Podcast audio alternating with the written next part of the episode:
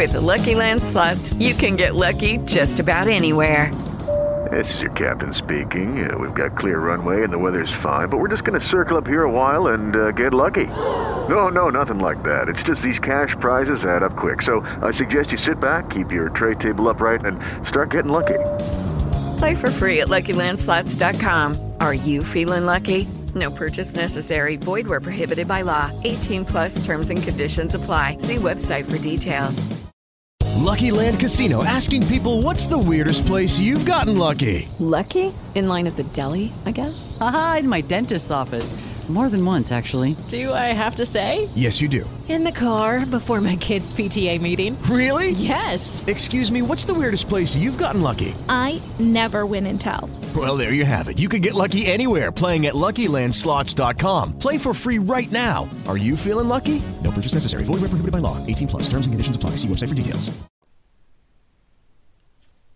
Αγαπητοί ακροατέ, χαίρετε. Κοντά σας σε, σε μία ακόμη εκπομπή ένα θέμα το οποίο επιλέξαμε και έχει σχέση με την ε, περικόσμου δημιουργία και βέβαια μία απάντηση στο ερώτημα της θείας οικονομίας. Τι εννοούν οι πατέρες λέγοντας; Προαιωνίους δημιουργικούς λόγους ή αλλιώς λόγους των όντων. Στο μικρόφωνο κοντά σας ο πρωτοπεσβύτερος πατήρ Βασίλειος Τάσιος. Θα προσπαθήσουμε λοιπόν αγαπητοί αδελφοί μέσα από τα κείμενα των πατέρων της Εκκλησίας μας να προσεγγίσουμε αυτό το θέμα και να δώσουμε μια απάντηση σε αυτό το ερώτημα περί δημιουργίας του κόσμου και περί οικονομίας. Είναι χαρακτηριστικό ένα κείμενο του Οριγένη. Ο Οριγένης είναι ένας από τους πρώτους ε, συγγραφείς που προσπάθησε, ε, χωρίς να υπάρχουν από άλλους πατέρες διατυπώσεις, να δώσει έτσι απαντήσεις σε πολλά θέματα. Στο κείμενο του λοιπόν αυτό, του Οριγένη, το οποίο φαίνεται να αποτέλεσε την απαρχή και τη βάση της πατερικής διδασκαλίας για τους λόγους των όντων, γράφει χαρακτηριστικά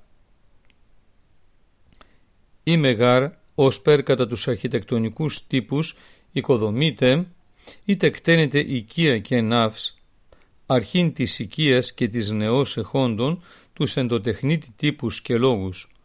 Ούτω, τα σύμπατα γεγονένε κατά τους εν τη σοφία πρωτορανοθέντας υποθεού εσωμένους λόγους.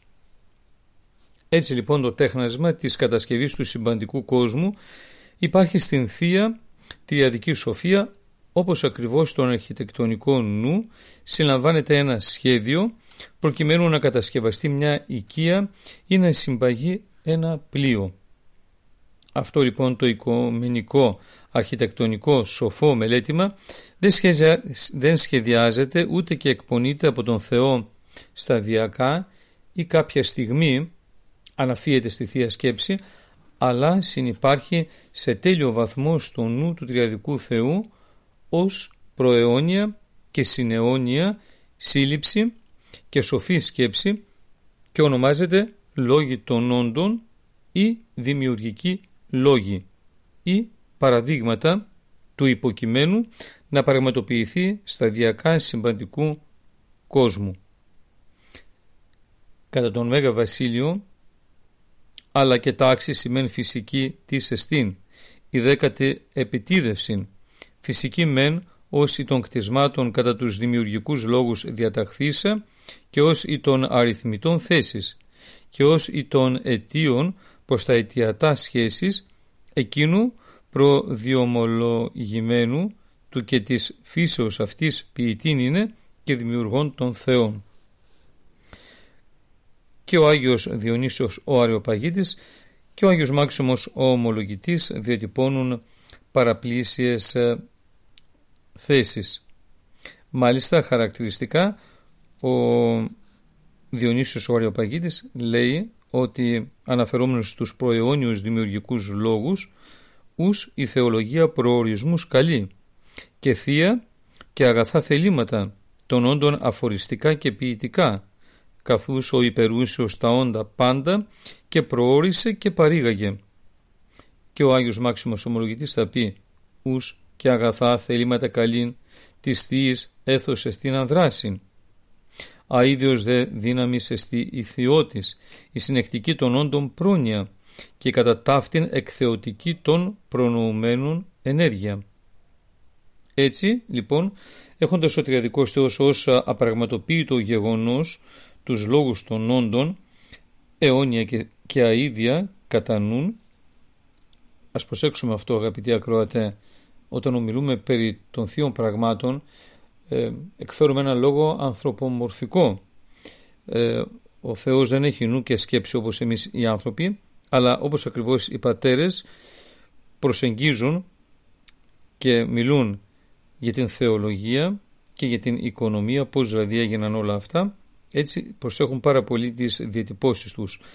Έτσι λοιπόν οι λόγοι των όντων αιώνια και αίδια υπάρχουν στο θέλημα του Θεού, αφού κατά τον Άγιο Γρηγόρη τον Παλαμά ο Θεός εθεάτο τα πάντα και προ γενέσεως αυτών.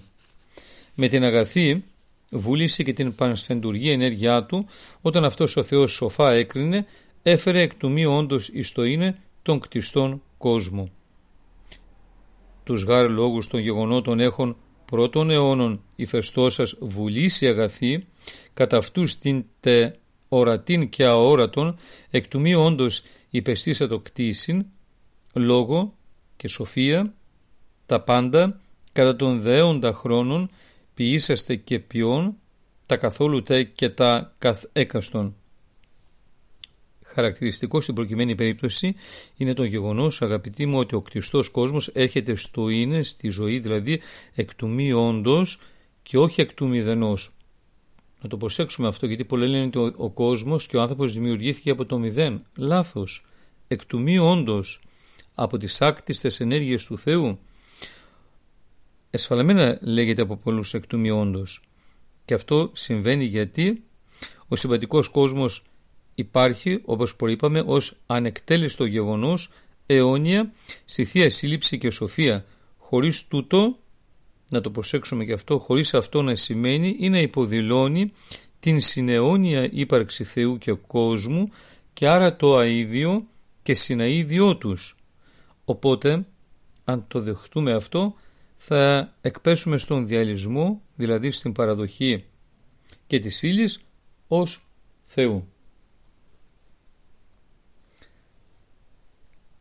Ποια είναι τώρα η σχέση δημιουργίας και εκκλησίας; Ο όρος δημιουργία έχει να κάνει με την κατασκευή του κόσμου. Στο μέγεθος του συμπαντικού κόσμου όπως μας αποκαλύπτεται περιλαμβάνονται και περικλείονται οι νοερές δυνάμεις, δηλαδή οι άγγελοι, όλη η κτήση, ο ουρανός και η γη και οι άνθρωποι. Επίκεντρο ασφαλώς της δημιουργίας κατά τους πατέρες και κορυφαίο γεγονός και κεφάλαιο αναφοράς είναι ο άνθρωπος. Αναμφίβολα και οι αγγελικές δυνάμεις αποτελούν εξαίρετη πράξη από πλευράς κατασκευής εκ μέρους του Θεού. Στους πατέρες και ιδιαίτερα στους ε, Αγίους Ιωάννη Χρυσόστομο, Ιωάννη Δαμασκηνού και Γρηγόριο Παλαμά, ο άνθρωπος θεωρείται ανώτερος, ανώτερος ο άνθρωπος, προσέξε και των αγγελικών δυνάμεων. Αλλά και το υλικό σύμπαν σε τελική αναφορά δεν μπορεί να έχει κανένα απολύτως νόημα και σκοπό χωρίς την ύπαρξη, την παρουσία και τον σκοπό του ανθρώπου.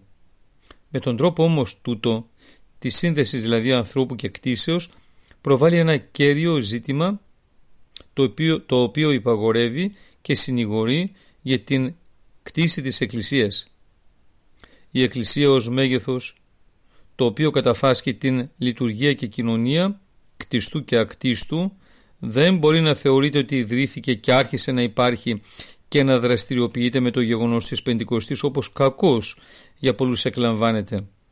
Γιατί αν με την επιδημία του παρακλήτου πνεύματος επανακαθίστανται και αυτό ακριβώς συμβαίνει οι σχέσεις ανθρώπου και Θεού και κατ' επέκταση κτιστού και ακτίστου τότε η ύπαρξη και λειτουργία της Εκκλησίας ως κοινωνία δημιουργημάτων και δημιουργού πρέπει να αναζητηθεί αγαπητοί ακροατέ στην προπτωτική κατάσταση και μάλιστα στην απαρχή του λόγου του δημιουργού λόγου. Και πέραν τούτου, αφού σύμφωνα με τους λόγους των όντων τα πάντα υπάρχουν ως προκατασκευασμένα στην Θεία Σύλληψη και Σκέψη, τότε και η Εκκλησία ως περιεκτική κατάσταση δημιουργημάτων και κοινωνικής σχέσης τους με τον Τριαδικό Θεό υπήρχε στην Θεία Σοφία προπάντων των αιώνων. Με την Πεντηκοστή παρατηρείται μια εκ νέου θεαρχική πράξη επανασύνδεσης και επαναλειτουργίας του πεπτοκότος μέρους της Εκκλησίας και επαναγωγής του στην αρχαία προπτωτική κατάσταση. Έτσι κατά τους πατέρες η Εκκλησία αρχίζει να υπάρχει και να λειτουργεί ως πραγματικότητα με την απαρχή του κτιστού και την μυστηριακή λειτουργική σχέση αυτού του κτιστού με τον Τριαδικό Θεό. Το μυστήριο της εν Χριστώ οικονομίας δεν αποτελεί τίποτε άλλο παρά μια προεπινοούμενη απόφαση του Τριαδικού Θεού να επαναφέρει στην αρχαία κατάσταση και να σώσει το τμήμα της πεπτοκυίας Εκκλησίας το οποίο επί του προκειμένου αποτελούν ο άνθρωπος και το υλικό στερέωμα. Έτσι λέγει, σχολιάζοντας ο άγνωστος συντάκτης της Δευτέρας προς Κορινθίους Επιστολής, ο φερόμενος ως κλίμης Ρώμης, το κείμενο του προφήτη Ισαΐου, κεφάλαιο 54, στίχος 1. Εφράθη τη στήρα Ιού τίκτουσα, ρίξον και βόησον, Ιούκ οδύνουσα, ότι πολλά τα τέκνα της ερήμου μάλλον ή της εχούσης τον άνδρα. Διερμηνεύει δηλαδή με τον όρο στήρα την εκκλησία, η οποία με την προπατορική αστοχία έπαυσε να γεννά τέκνα. Αλλά μνημονεύει το κείμενο τούτο, το οποίο συντάχθηκε αρχές του Δευτέρου μετά Χριστού αιώνους, ότι με τον ερχομό του Χριστού η πρώην στήρα, η εκκλησία δηλαδή, αρχίζει να γίνεται πολύ τεκνή σε σχέση με την έχουσα λίγα τέκνα εβραϊκή συναγωγή. Γι' αυτό και την παρουσιάζει να διακηρύττει με αλλαλαγμούς το εφρόσινο αυτό γεγονός και προσθέτει τονίζοντας ότι αυτό συμβαίνει επί έρημος εδώ και είναι από Θεού ο λαός Σιμών. Νινοί δε πιστεύσαντες πλείονες εγενόμεθε των δοκούντων έχειν Θεόν. Ο ίδιος συγγραφέας σε άλλο σημείο παραθέτει ότι η Εκκλησία υπήρξε πρώτη και πνευματική πρώτου ηλίου και σελήνης εκτισμένη. Αναφορά η οποία δεν αποκλείεται να υποδηλώνει την Εκκλησία είτε ως δεδομένο μέγεθος στην Θεία Σοφία προκαταβολής κόσμου είτε ως κοινωνία κτιστού και ακτίστου. Ασφαλώς, ανάλογες και αντίστοιχες εκκλησιολογικές έννοιες με σαφήνεια δηλώνονται και από τον Απόστολο Παύλο στην επιστολή του προς Εφεσίους όταν γράφει για τις σχέσεις άνδρα και γυναίκας και τις παραλληλίζει με αυτές του Χριστού προς την Εκκλησία. Ας δούμε το κείμενο. Οι άνδρες αγαπάτε τις γυναίκας σε Αυτόν, καθώς ο Χριστός ηγάπησε την Εκκλησία και Αυτόν παρέδοκεν υπέρ αυτής. Ή να αυτήν αγιάσει, καθαρίσας, το λουτρό του ύδατος εν ρήματι ή να παραστήσει αυτός, αυτήν, εαυτό ένδοξον την Εκκλησία, μη έχουσα σπήλων ή ρητίδα ή τι των τιούτων, αλ είναι ή Αγία και άμωμος. Έτσι λοιπόν, ποια εκκλησία αγάπησε ο Χριστός και για ποια εκκλησία παρέδωσε σε σταυρικό θάνατο τον εαυτό του, ούτως ώστε να την αγιάσει και να την παραστήσει ένδοξη χωρίς τον σπήλο και τις ρητίδες της αμαρτίας, ασφαλώς αγαπητοί εν Χριστώ αδελφοί, εδώ εννοεί τον πεπτοκότα άνθρωπο ως μέλος της αρχαίας εκκλησίας αλλά και σύνολο τον κτιστό κόσμο αφού όπως προείπαμε το υλικό σύμπαν συμπαρασύρθηκε στην φθορά εξαιτίας της αμαρτίας του ανθρώπου. Και στο προφητικό αποκαλυπτικό βιβλίο ποιμήν του Ερμά έργο του πρώτου μισού του δευτέρου αιώνος ο Ερμάς δεχόμενος της Αποκαλύψεις βλέπει και αποκαλεί την Εκκλησία Πρεσβυτέραν ότι πάντων πρώτη εκτίστη δια τούτο πρεσβυτέρα και διατάφτην ο κόσμος κατηρτίστη. Παρ' όλα αυτά η Εκκλησία η οποία αποκαλύπτεται ως γυναίκα είναι ωραιοτάτη και την όψη νεωτέραν έχει αφού αυτή ταυτίζεται με τον Χριστό και υπέρκειται του χρόνου και της φθοράς. Έχοντας υπόψη αυτές τις διαστάσεις της Εκκλησίας και ο, ο Οριγένης υπογραμμίζει «Πάντων αναγωμένων επί τον Αδάμ, όν ο Απόστολος είναι φυσή των Χριστών και η Εύα επιτέτευκτε το Αποστόλο στην Εκκλησία αναγωμένη και πάντων τον εξής αναγωγήν εχόντων επί την Εύαν. Εκτυπώματα της Εκκλησίας την χάνην πάντων από της Εκκλησίας προηγουμένο λόγο για γεννημένον.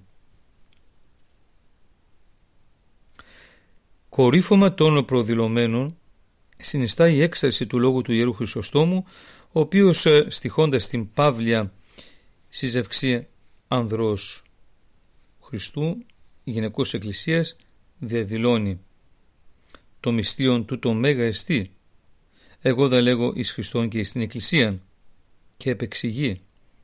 Ελθόν τίνην εννοεί ο Χριστός εις το καταγόγιον αυτής εννοεί της εκκλησίας και ευρών αυτήν την εκκλησίαν την ανθρωπίνη δηλαδή πεπτοκυία φύση και κοινωνία των ανθρώπων πώς την βρήκε ο Χριστός ρηπόσαν, αυχμόσαν, γυμνήν, πεφυρμένην αίματι, έλουσεν, ήλυψεν, έθρεψεν, ενέδισε ημάτιον, ήον ευρεθήν έτερον ουκίν. Αυτός αυτή γενόμενος περιβολή και λαβών αυτήν ούτως ανάγει. Εάν όμως ο άνθρωπος συνιστά, αγαπητοί μου, κεφάλαιο Μέγα για τη δημιουργία του Θεού αφού κατασκευάζεται κατ' εικόνα και καθομοίωση Θεού, τότε η Εκκλησία αποβαίνει η ίδια τύπος και έκφραση του Τριαδικού Θεού κατά τον Άγιο Μάξιμο τον ομολογητή, αλλά και εάν αυτός ο άνθρωπος καταφάσκει το γεγονός της Εκκλησίας, τότε η πτώση του ανθρώπου στην αμαρτία σημαίνει και πτώση ενός σημαντικού μεγέθους της Εκκλησίας. Αφού ο άνθρωπος συμπαρέσυρε με την αποστασία του το σύνολο του υλικού κτιστού κόσμου. Επομένως, με την εχριστό οικονομία η Εκκλησία ως σώμα Χριστού λειτουργεί ως ενοποιός και συνεκτική των πάντων δύναμη, η οποία συγκαλεί και διακρατεί στον οίκον του Θεού όλους τους πιστούς όπου παρίσταται ως οικοδεσπότης ο ίδιος ο Θεός, ο οποίος παραθέτει τράπεζα για να παρακαθίσουν ως συνδετημόνες οι άνθρωποι και ασφαλώς συνεισέρχεται μαζί με τον άνθρωπο και σύμπασα η υλική κτήση αφού, αφού στο πρόσωπο και διαμέσου του ανθρώπου ή θεώνεται και αυτατοποιείται η κτήση ή υφίσταται τη φθορά, την εξαθλίωση και τον θάνατο. Γι' αυτό εξάλλου τον λόγο και ο Απόστολος Παύλος δηλώνει χαρακτηριστικά στην προσωμαίους επιστολή του. Η γάρ αποκαραδοκία της κτήσεως την αποκάλυψη των ιών του Θεού απεκδέχεται τη γαρματεότητη κτήσης υπετάγει, ότι και αυτή κτήσης ελευθερωθήσετε από τις δουλειές τους της φθοράς εις την ελευθερία της δόξης των τέκνων του Θεού. Το φοβερό μάλιστα το οποίο συνέβη και είναι ότι με την ενανθρώπιση του Ιού και Λόγου του Θεού δεν έχουμε μια απλή ενέργεια του Θεού να σώσει τον άνθρωπο αλλά λειτουργεί αγαπητοί μου αδερφοί το θαύμα της καθυπόστασης ένωσης στο Χριστό, της θείας και της ανθρωπίνης φύσεως στο πρόσωπο του Χριστού. Κατά τον Άγιο Ιωάννη το Δαμασκηνό, η υπόσταση του Θεού Λόγου πρώτης σαρκώσεως απλή είναι και ασύνθετος και ασώματος και άκτιστος. Σαρκωθήσατε αυτή γέγονε και τη σαρκή υπόστασης και γέγονε σύνθετος εκθεότητος εις αΐ είχε και εξής προήλυφε σαρκός. Έτσι, αυτή η γάρη υπόστασης του Θεού Λόγου εγένετο της σαρκή υπόστασης και κατά τούτο ο λόγος σάρξ εγένετο, ατρέπτος δηλαδή, και η σάρξ λόγος αμεταβλήτος και ο Θεός άνθρωπος, Θεός γάρο λόγος και ο άνθρωπος Θεός δια την καθυπόσταση ένωση. Επομένως, και πάλι κατά τον Άγιο Ιωάννη το Δαμασκηνό, οι άνθρωποι μετέχουσοι και κοινωνοί θείας φύσεως γίνονται, όσοι δηλαδή μεταλαμβάνουν το σώμα του Χριστού το Άγιο και πίνουν το αίμα του αυτού το τίμιο. Θεότητη γάρ καθυπόσταση ίνωτε και δύο φύσεις εν το μεταλαμβανωμένο υφημών σώματι του Χριστού Ηνωμένε καθ' υπόσταση νησίν αδιασπάστος και των δύο φύσεων μετέχομεν, του σώματος σωματικός, της θεότητος πνευματικός. Μάλλον δε αμφίν κατάμφο ου καθ' υπόσταση ταυτιζόμενη. Φυστάμεθα γάρ πρώτον και τότε ενούμεθα, αλλά κατά συνάκριση του σώματος και αίματος. Κατά το πιο πάνω θεόσοφο σχήμα του Αγίου Ιωάννου του Δαμασκηνού αγαπητοί αδελφοί μου το κτιστό διαμέσου του Θεανθρώπου Χριστού μετέχει μετέχει το κτιστό και κοινωνεί το ακτίστου σε μια συνάφεια μοναδική και μυστηριακή η οποία υπερβαίνει το νου και τη σκέψη μας εξαιτίας του γεγονότος της καθυπόστασης ενώσεως των δύο φύσεων του Χριστού αλλά μόνο μέσα στα πλαίσια της πραγματικότητος της Εκκλησίας. Έτσι λοιπόν η Εκκλησία καταφάσκει το μυστήριο της δημιουργίας, εμπερικλείει και εκφράζει τη δημιουργία και συνάπτει άρρηκτα, όχι ασφαλώς κατ' ουσίαν, με το δημιουργικό και ανθρωπίσαντα λόγο του Θεού. Η Εκκλησία σε αυτή και με αυτή την διάστασή της δεν είναι στατική αλλά δυναμική, αφού σκοπός της είναι η αυθαρτοποίηση του κόσμου και η διαρκής και αέναη μεταμόρφωσή του από δόξης εις δόξαν. Και ας μην φανεί αυτό το οποίο λέμε παράξενο, αφού και ο υλικός κόσμος στο πρόσωπο του ανθρώπου, όπως αποδέχθηκε και υπέστη τη φθορά, έτσι και πάλι στο πρόσωπο του εκκλησιαζομένου και μεταμορφωμένου εν Χριστώ ανθρώπου, δέχεται τη δική του ανακαίνιση και εκκλησιαστικοποίηση. Οι πατέρες της Εκκλησίας, στηριζόμενοι στην εκκλησιαστική παράδοση και στην πράξη της Εκκλησίας, διδάσκουν και τον εξαγιασμό της ύλης και όχι μόνο επισημαίνουν τούτο το γεγονός αλλά προχωρούν με βάση τη Θεία Αποκάλυψη σε μια αξιοθαύμαστη θεολογία της ύλης, διερμηνεύοντας ότι η ύλη αποβαίνει στα χέρια του Θεού το πιο ευχριστό αλλά και το μοναδικό εργαλείο προκειμένου να σώσει ο Θεός τον άνθρωπο. Και τούτο είναι ευεξήγητο αφού η ύλη είναι προϊόν του αγαθού Θεού και όχι του ανύπαρκτου κακού Θεού όπως κακοδοξά πιστεύουν κάποιοι. Η εκτροπή της ύλης προς την φθαρτότητα υπήρξε το παρακολούθημα της αποτυχίας του ανθρώπου να παραμείνει σε οντολογική σχέση με τις θείες πρόοδους. Έτσι η ύλη είναι και παραμένει καλή, εάν καλά και αγαθά χρησιμοποιείται, μας λέγει ο Άγιος Ιωάννης ο Δαμασκηνός το κακό επομένως δεν υπάρχει εξαντικειμένο ως πραγματικότητα και μάλιστα αναθεωρείται ότι πηγάζει από την υλική κτήση και εκφράζεται από αυτήν αφού και το υλικό στοιχείο αποτελεί παράγωγο της δημιουργικής ενέργειας του θελήματος του αγαθού Θεού και ως τέτοιο είναι καλό λίαν. Γι' αυτό και ανήκει και εντάσσεται μέσα στο χώρο της Εκκλησίας αφού και η Εκκλησία θεωρεί την ύλη ως κτήμα της και τη χρησιμοποιεί ως εργαλείο προκειμένου να σώσει τον κόσμο. Επί το προκειμένου είναι εμφαντική η τοποθέτηση του Αγίου Ιωάννου του Δαμασκηνού. Κακίζεις στην ύλην και άτιμον αυτήν αποκαλείς και οι μανιχαίοι αληθεία γραφή καλήν ταύτην ανακηρύττει. Φυσίγαρ και είδεν ο Θεός πάντα όσα επίησε και ειδού καλά λίαν. Εγώ μένουν και Θεού ποίημα την ύλην και καλήν ταύτην ομολογώ. Συ δε ή κακήν ταύτην λέγεις ή ουκ εκ Θεού ταύτην ομολογείς ή των κακών αίτιον ποιής των Θεών. Ωρα ουν τη φυσήν η Θεία Γραφή περί της ύλης ειν σι άτιμον αποκαλείς. Έτσι λοιπόν η Εκκλησία ως περιεκτική και δυναμική κατάσταση πραγμάτων αρχίζει να υπάρχει με τη δημιουργία του κτιστού και λειτουργεί ως κοινωνία κτιστού και ακτίστου και το μέγεθος της, της Εκκλησίας δηλαδή προορίζεται από τον ίδιο τον δημιουργό της να ζήσει στους αιώνες. Γι' αυτό και το ενδιαφέρον του ιδρυτού της παρά την ανθρώπινη αστοχία παραμένει αδιάπτωτο και κορυφώνεται με την ενσάρκωση του δευτέρου προσώπου της Αγίας Τριάδος του Θεού και Λόγου με την κάθε εν έργο και λόγω ενέργειά του και προπαντός με την σταυρική θυσία και την Ανάστασή του. Άλλωστε και τα θαύματα του Κυρίου μας Ιησού Χριστού δεν είναι τίποτε άλλο παρά μια αναδημιουργική πράξη του για αποκατάσταση της φυσικής και άρα της θεωτικής τάξης της υπάρχουσας δυστυχώς διασαλευμένης αρμονίας της δημιουργίας. Στα Ευαγγέλια, αγαπητοί ακροατέ, διαβάζουμε ότι ο Χριστός «Ιά το πάντας» ή πάντας τους κακούς έχοντας σε θεράπευση και πολλά άλλα. Και ακόμη ότι οι μαθητέ μετά την κατάπαυση της θρικημίας διαρωτούνταν «Ποτα πώς εστίν ούτως, ότι και οι άνεμοι και η θάλασσα αυτό υπακούσει» Γι' αυτό είναι λάθος να ορίζεται το θαύμα ως μεταφυσικό γεγονός. Αντίθετα, το κάθε θαύμα έχει την σκοπιμότητα της επαναφοράς της δημιουργίας στη φυσική της κατάσταση μετά τις αναταράξεις τις οποίες υπέστη και υφίσταται λόγω της αμαρτίας.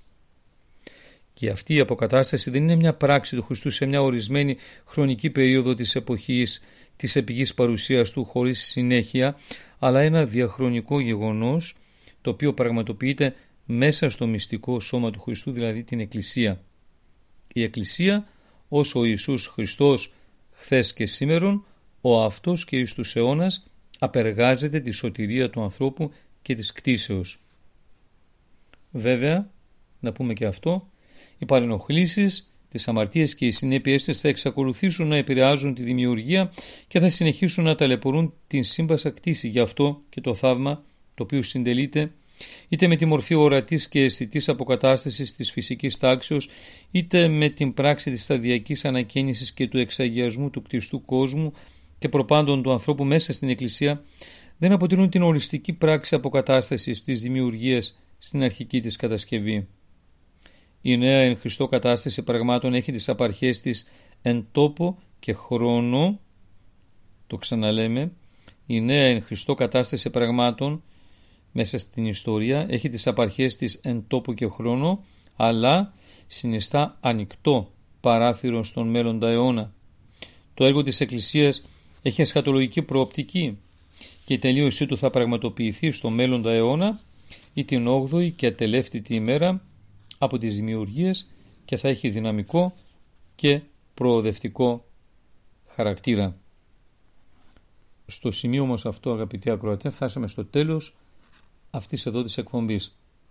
Θέλουμε να πιστεύουμε ότι οι αναφορές των πατέρων του Οριγένη, του Αγίου Ιωάννου του Δαμασκηνού, του Διονυσίου του Αρεοπαγίτου, του Αγίου Γρηγορίου του Παλαμά και του Μεγάλου Βασιλείου, μερικών από τη χωρία των Μεγάλων Πατέρων, που αναφέρονται στο θέμα της Εκκλησίας ως δυναμική κατάσταση πραγμάτων και ορίζουν αυτήν ως κοινωνία κτιστού και ακτίστου η οποία υπάρχει και την βλέπουν από την αρχή της δημιουργίας μέσα στον παράδεισο αυτό και μόνο θέτει τις βάσεις της σωστής εκκλησιολογικής προσέγγισης και ερμηνείας του γεγονότος της Εκκλησίας. Πολλοί σήμερα ομιλούν και λένε και ορίζουν και πιστεύουν ότι η Εκκλησία είναι οι άνθρωποι, ο κλήρος, ο ανώτερος, ο κατώτερος, οι επίσκοποι, οι αρχιεπίσκοποι, οι πατριάρχες, οι ιερείς και ότι υπάρχει ένα σύστημα διοικήσεως το οποίο πρέπει να καταναλώνεται, να αναλύσκεται σε κοινωνικά έργα, να κτίζει δηλαδή αίθουσες, γυροκομεία, ε, νοσοκομεία, να περιθάλπτει τους αρρώστους, τους πτωχούς, ε, να ταΐζει όλους τους έχουν ανάγκη φαγητού και ότι αυτό είναι το έργο, το κοινωνικό έργο της Εκκλησίας. Όχι, δεν είναι αυτό το έργο της Εκκλησίας, αλλά το έργο της Εκκλησίας είναι η κοινωνία όπως περιγράψαμε του ανθρώπου μετά του Θεού, ο εξαγιασμός όλου του ανθρώπου, η οντολογική επαναφορά και επανασύνδεση του ανθρώπου μετά του Θεού. Και αυτό το μυστήριο το απεργάζεται και το δίδει η Αγία μας Εκκλησία, η οποία και δια της οποίας η ύλη σώζεται και εξαγιάζεται. Και όταν εξαγιάζεται ο άνθρωπος, εξαγιάζεται και όλος ο κόσμος και τα ευεργετικά αποτελέσματα αυτού του εξαγιασμού ή καλύτερα της κοινωνίας ανθρώπου και Θεού γίνονται ορατά τότε δια των καλών έργων και δια των θεαρέστων πράξεων μέσα στην κοινωνία στην οποία ζούμε. Μόνο με αυτήν την προοπτική μπορούμε να δεχθούμε και να μιλήσουμε για όλο το κοινωνικό έργο και φιλανθρωπικό έργο της Εκκλησίας. Εάν το αποκόψουμε από αυτήν την θεολογική και εκκλησιολογική του αναφορά και σύνδεση, τότε θα περιπέσουμε σε έναν στήρο κοινωνιολογικό ορισμό, θα περιορίσουμε πάρα πολύ τα πράγματα, θα ταυτιστούμε μοιραία με πρόσωπα και ιδεολογίες πολιτικές. Και βλέπουμε που οδηγούν όλα αυτά τα πράγματα δυστυχώς στις μέρες μας. Και έτσι θα απομειώσουμε και θα καταστήσουμε άναλον το άλλας, τη δύναμη δηλαδή την μυστηριακή του Λόγου του Θεού και την παρουσία της Εκκλησίας μέσα στο σύγχρονο γίγνεσθε. Γι' αυτό λοιπόν και η Εκκλησία δεν ταυτίζεται με τα πράγματα και τις καταστάσεις του κόσμου τούτου, δεν τα απορρίπτει μεν, αλλά δεν πρέπει να ταυτίζεται διότι άλλος είναι ο προορισμός και άλλος ο σκοπός και το έργο της Αγίας του Χριστού Εκκλησίας να παρατείνει και να φανερώνει το Χριστόν σε σαρκωμένο εν λόγω και έργο μέσα στο σήμερα, στο τώρα. Ευχαριστούμε πάρα πολύ που είχατε την ευγενή διάθεση και καλοσύνη να μας ακούσετε. Να είστε πάντα καλά. Χαίρετε.